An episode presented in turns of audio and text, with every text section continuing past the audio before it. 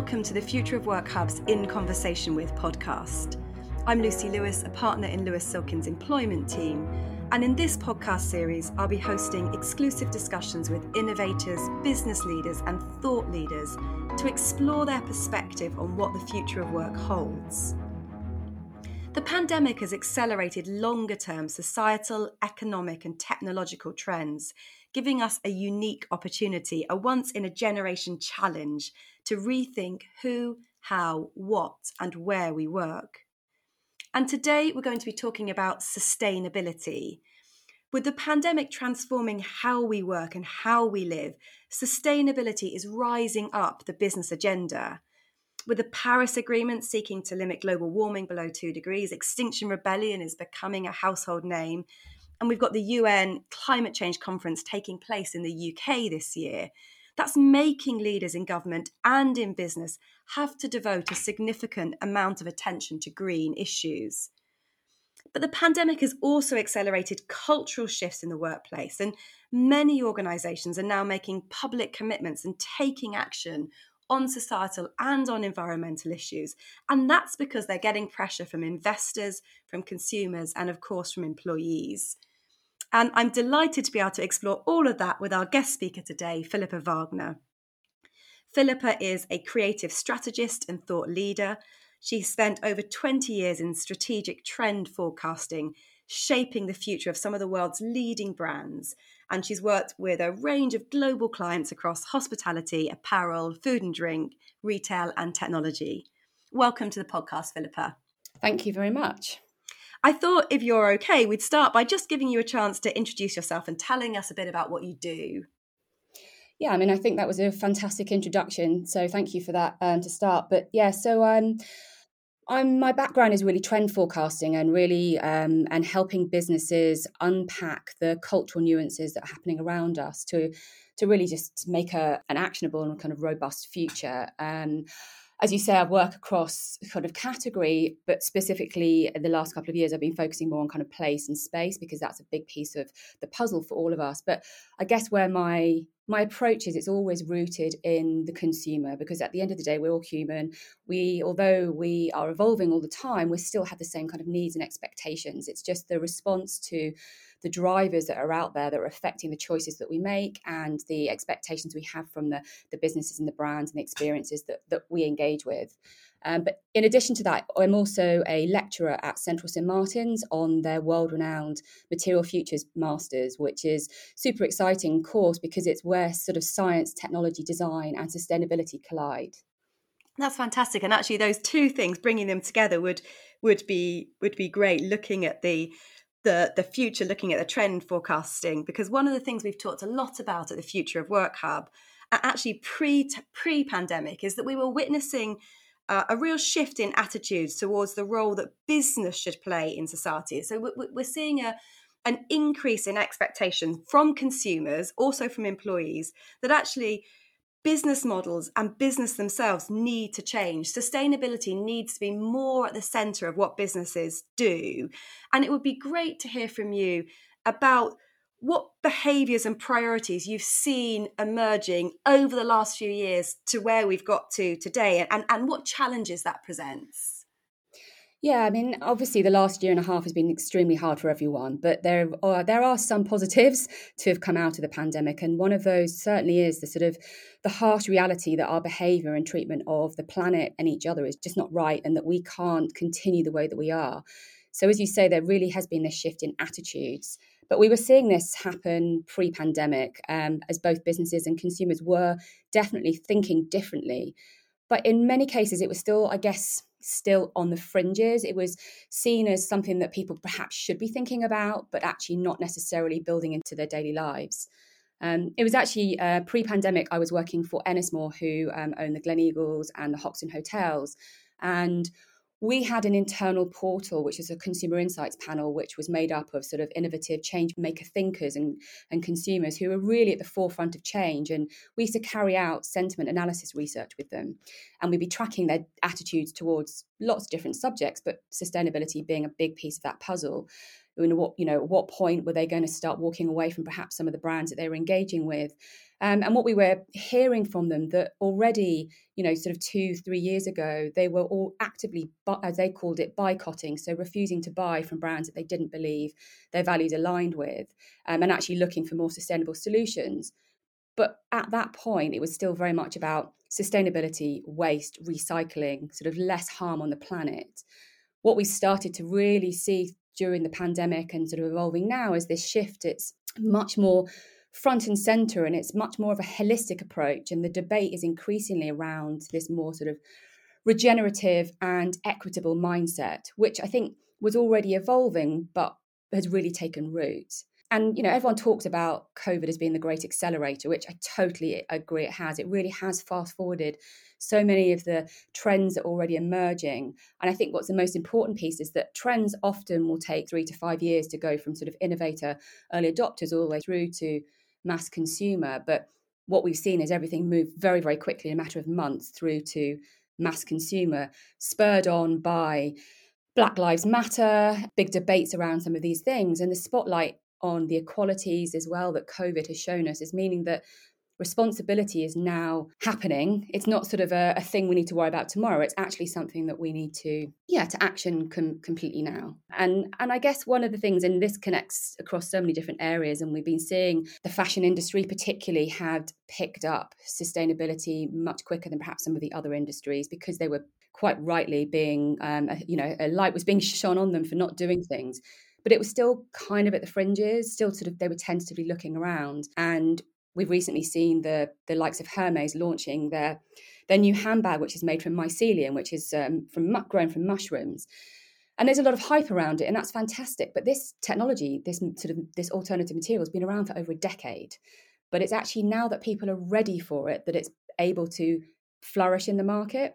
And I think that's really what's super interesting is because consumption has become a big topic of conversation. And people are now looking at that in a different sense and saying, actually, where can I make the right choices? And the mycelium handbag is a perfect example of an extension of the veganism rising trend that had been happening. And as it's gone sort of more mainstream. The other thing we, we see in fashion is the, the sort of idea of pre-loved fashion or, you know, circular fashion. We know there's a big focus on avoiding waste you, you mentioned that. Is that a sustainable or long term trend or is that just of this moment a kind of pandemic moment? I mean vintage um, which in a sense is you know is a sort of has a, lot of connotations is something that's obviously been around for decades.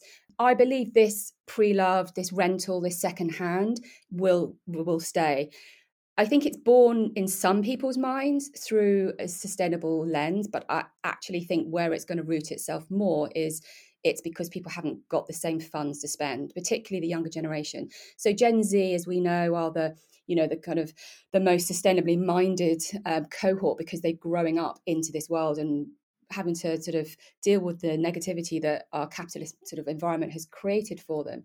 But they're also coming of age at a time where there are very very few jobs around for them unless of course they want to move into the hospitality industry but that's a whole another conversation probably podcast in its own right but they aren't going to have jobs in the same way. And for them, they're looking at it through the lens of, well, if I can access that amazing outfit for the night, I can rent it, I will. It's coupled, of course, with the need to still go to Primark and buy the kind of the fast fashion. But I do strongly believe that the model of that system, and it's coming from the top down with sort of places like which is doing it all the way through to the likes of Hurr with their their rental websites, that it's going to become a successful model. It's just taken the luxury industry too long to get on it. So it feels a bit now for that reason because there's been a rush of blood to the brain, I guess, to get into that category. But it it makes sense on so many levels. And the other thing I wanted to come back to is something that I've been thinking quite a lot about is this this sort of concept of brand activism. You touched on it a bit in in what you you said and that there's there's an increasingly an expectation you mentioned black lives matters that actually brands they're expected to respond to the societal issues of the day. Does that expectation impact whether it's actually meaningful? Can it be really meaningful if you're expected to do it? It can't be meaningful if it's if you're expected to do it. Uh, absolutely not. And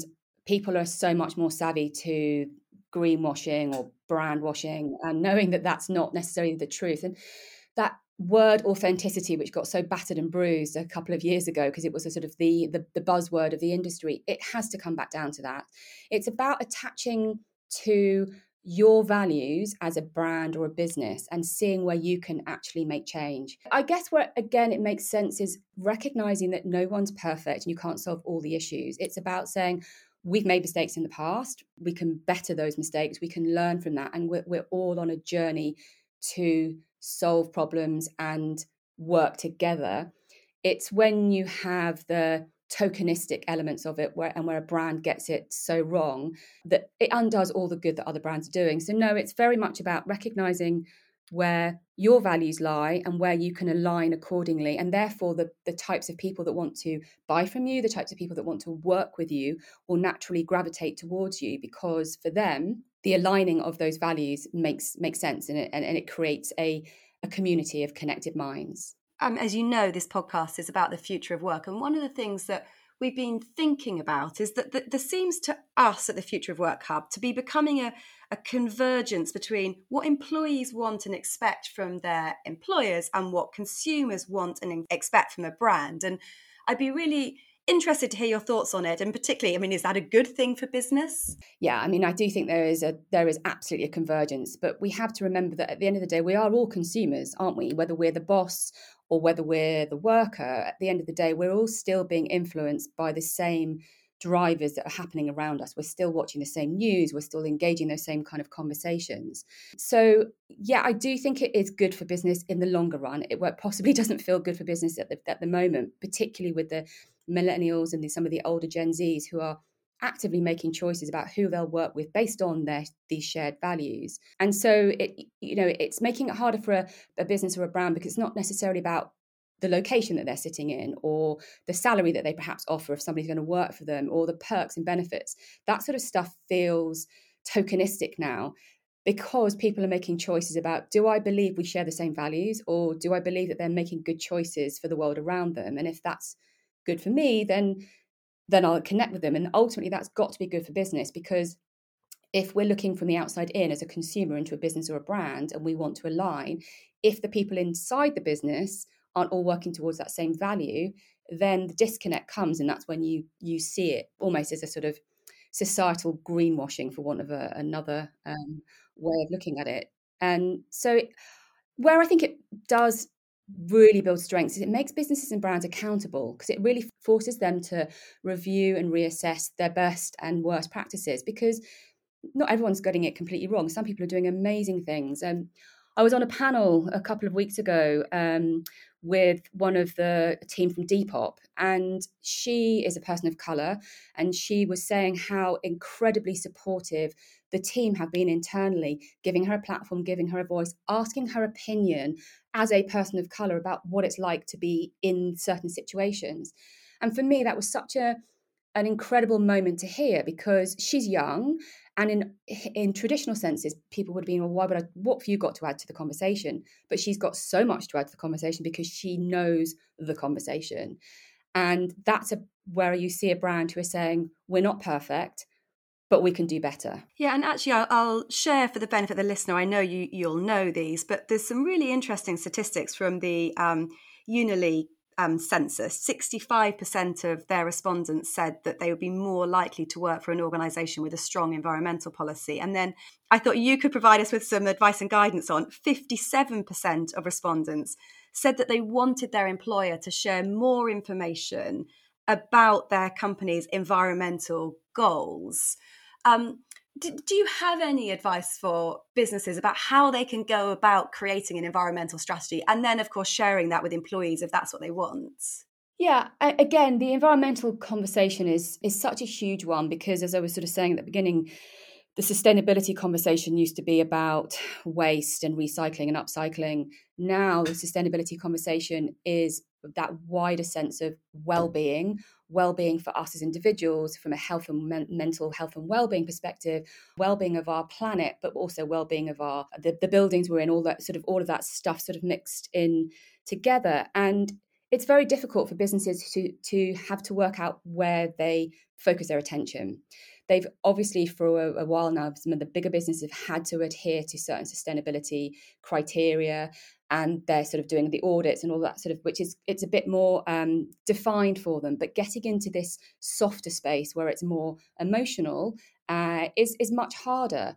But it is fundamentally important a lot of businesses have when you talk to them about how they've continued during the pandemic is oh it's been fantastic for our business culture. What we've done is we've had um, zoom cocktail nights and we've had zoom yogas. And it's like that's great but that's just tokenistic. It's about actually understanding your values your cultural core and getting everybody together to be on that same trajectory and that same journey. If a business or a band doesn't have its core values then how do you know where you're going and how do you know that you can get everybody as a team together to go in those directions. I think one of one piece of the puzzle I think is going to be super interesting, which is just wrapped up in everything to do with COVID, is from a sustainability point of view, we've stopped flying, um, we've stopped driving, the trains, all those stuff. We've seen the the positive impact that's had on the skies. The birds are singing. We've all got our own stories to tell around that. And one of the biggest footprints for most businesses was actually their corporate travel the carbon footprint of people commuting to work, but more importantly, commuting to other offices or commuting to meetings globally. And because we've been forced to stop that, that actually gives businesses an opportunity to actually reduce their carbon footprint by a huge amount if they don't go back to the pre pandemic um, travel obviously the hospitality industry want everybody back out there um, but we have to be realistic. This is an opportunity. And i actually saw um, there's a really recent report that's just come out which is saying that if we went to a four day week but paid people the same we would actually be able to reach the targets that um, that we need to to bring uk's carbon footprint down. So it's such a complex puzzle of pieces that all need to be put into place by businesses and by employers that it's about as you say building a strategy but it's a strategy that works for you and your teams it's not a, there is no um, template for this yeah, it's a really, um, really insightful example, isn't it? Going to four days a week about how actually what we do day to day from a work perspective can very directly impact um, environmental and sustainability issues. You, you talked about something that uh, right at the beginning that I was going to pick up on, and that's this acceleration of trends. And we've seen the pandemic act as a, mm, a really huge accelerator. I mean, none of us would have predicted that it would only take 18 months to essentially embed hybrid working, stopping all the travel, as you say.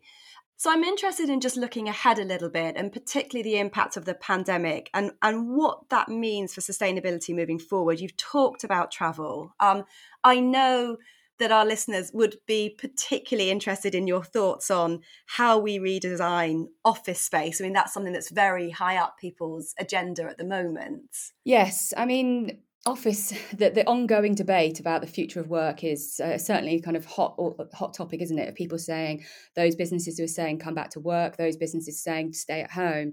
But it's um, ultimately it's about flexibility. What people are asking for is to have this flexible mindset of working and whether that would be a four day week because it doesn't mean to say everybody has to work the same four days that you know crosses over the the seven days. And and with people coming in maybe on a monday and a wednesday and somebody else on different days this flexibility means that the office does have to be redesigned. Um, we were already seeing new, you know new office developments that were building sort of outdoor spaces for well-being or decompression zones or you know yoga classes lunchtime. That was already happening. But this is about us rethinking about the usage of when we come in, how how we use them. Um, I'm talking to lots of um, clients at the moment and, uh, about how they're thinking about building Zoom rooms so that when people are in the office, they can have this Zoom space. But for, for instance, even just a Zoom room creates huge amounts of um, carbon footprint. You know, we we we all jumped online. Everyone's gone great. We're not flying, so this you know the world is getting better. But actually, every time we Zoom, I don't know the exact statistics, but the amount of carbon waste is huge. And I've recently heard that if you turn your camera off in Zoom, you can actually reduce the power consumption by 95%, which is insane. Um, so the idea of the, you know, the, so some of the solutions is let's create a Zoom room, but I which is an interim solution, but people still need to be together. And when they come together, I think we're starting to see some of this bubble into the surface. The Venice Architecture Biennale that's happening at the moment, there's a really interesting exhibition from Ecologic Studio, and it's called Bit Biobot. Um, and it's exploring the role of algae as a biomaterial for urban design. So it's not specifically been designed for the office environment, but it's more for the urban environment. It's essentially a living cladding that acts as both an air purifier and also a vertical garden. So the walls are made um, essentially it's a farm for algae farming. So the as the algae grows, which is a really renewable and alternative material, it's purifying the air, which creates environments where people can feel healthier and there's that sort of sense of well-being. But also, what's really interesting, is a future food source because we know that we have issues around our sort of future food. So, this is obviously a very future view of what spaces could be. But if you just imagine that that could be an office environment where you are breathing clean air, but also giving something back to the local community. And if you sort of extrapolate it back into a little bit more now, we've already started to see offices. There's particularly DBS Bank in Singapore is a great example. Lots of offices have been turning their spaces into vertical farms for their workers. So the workers can go and harvest the plants just as a mental um, sort of well-being task, but also the food is then truly local is then cooked in the canteen which is just a really interesting way of thinking about this blend and this flexibility that office spaces will have in the future. And really interesting um, way of bringing you know those really critical issues of well-being and sustainability together you talked about that earlier the needing to not disaggregate these different issues and see it as all all as part of a broader policy and they're brilliant examples for that i didn't want to let you go without talking a little bit about the the role of government and the, versus the role of business in all of this because we we know that we've got the um, the UN Climate Change Conference coming to Glasgow this year, we also know that the UK government is really keen to position itself as a, a, an international leader on these issues. But I'm I'm interested in your thoughts about whether we're going to see impetus for change coming from the government, perhaps on the back of the, the climate change conference, or whether actually given all the challenges they've got, you know, things like um, Brexit trade negotiations, actually is what we're going to see um, employers and brands being really the driving force behind this, essentially filling a void that the government leaves. Yeah, I mean, for a long time, businesses have been stepping in where governments have been failing. Um, that you know, this is something that we've been tracking for probably near on a decade now. It has to be a collective shift. It can't just be one or the other. And and the pandemic and the the rush to get the vaccine out has really demonstrated just how well businesses, governments, and people can work together when there's a common cause. And I think our green future is clearly a common cause. So um, I sincerely hope that we can be a green leader, and that um, and some of the examples you know that that are out there that have got businesses and companies sort of stepping up and, and making change to carbon offsetting will be really important. And I think really nice example where we're starting to see businesses and brands making changes. There are a few companies um, notably Volvo being one of the companies, um, and also um, a couple of the fashion companies who are doing low impact websites. So for their e commerce, they're realizing that by having videos and um, high res images is actually causing a lot of big carbon footprint. So they're offering consumers a choice to say, actually, you can choose our, our low energy website or you can choose our high energy website. But by using the, the low, you still get the same product and service, but you have made less of an impact. I think those sorts of things are really interesting because businesses and brands are able to educate us in a really simple way that way, help us make the right choices.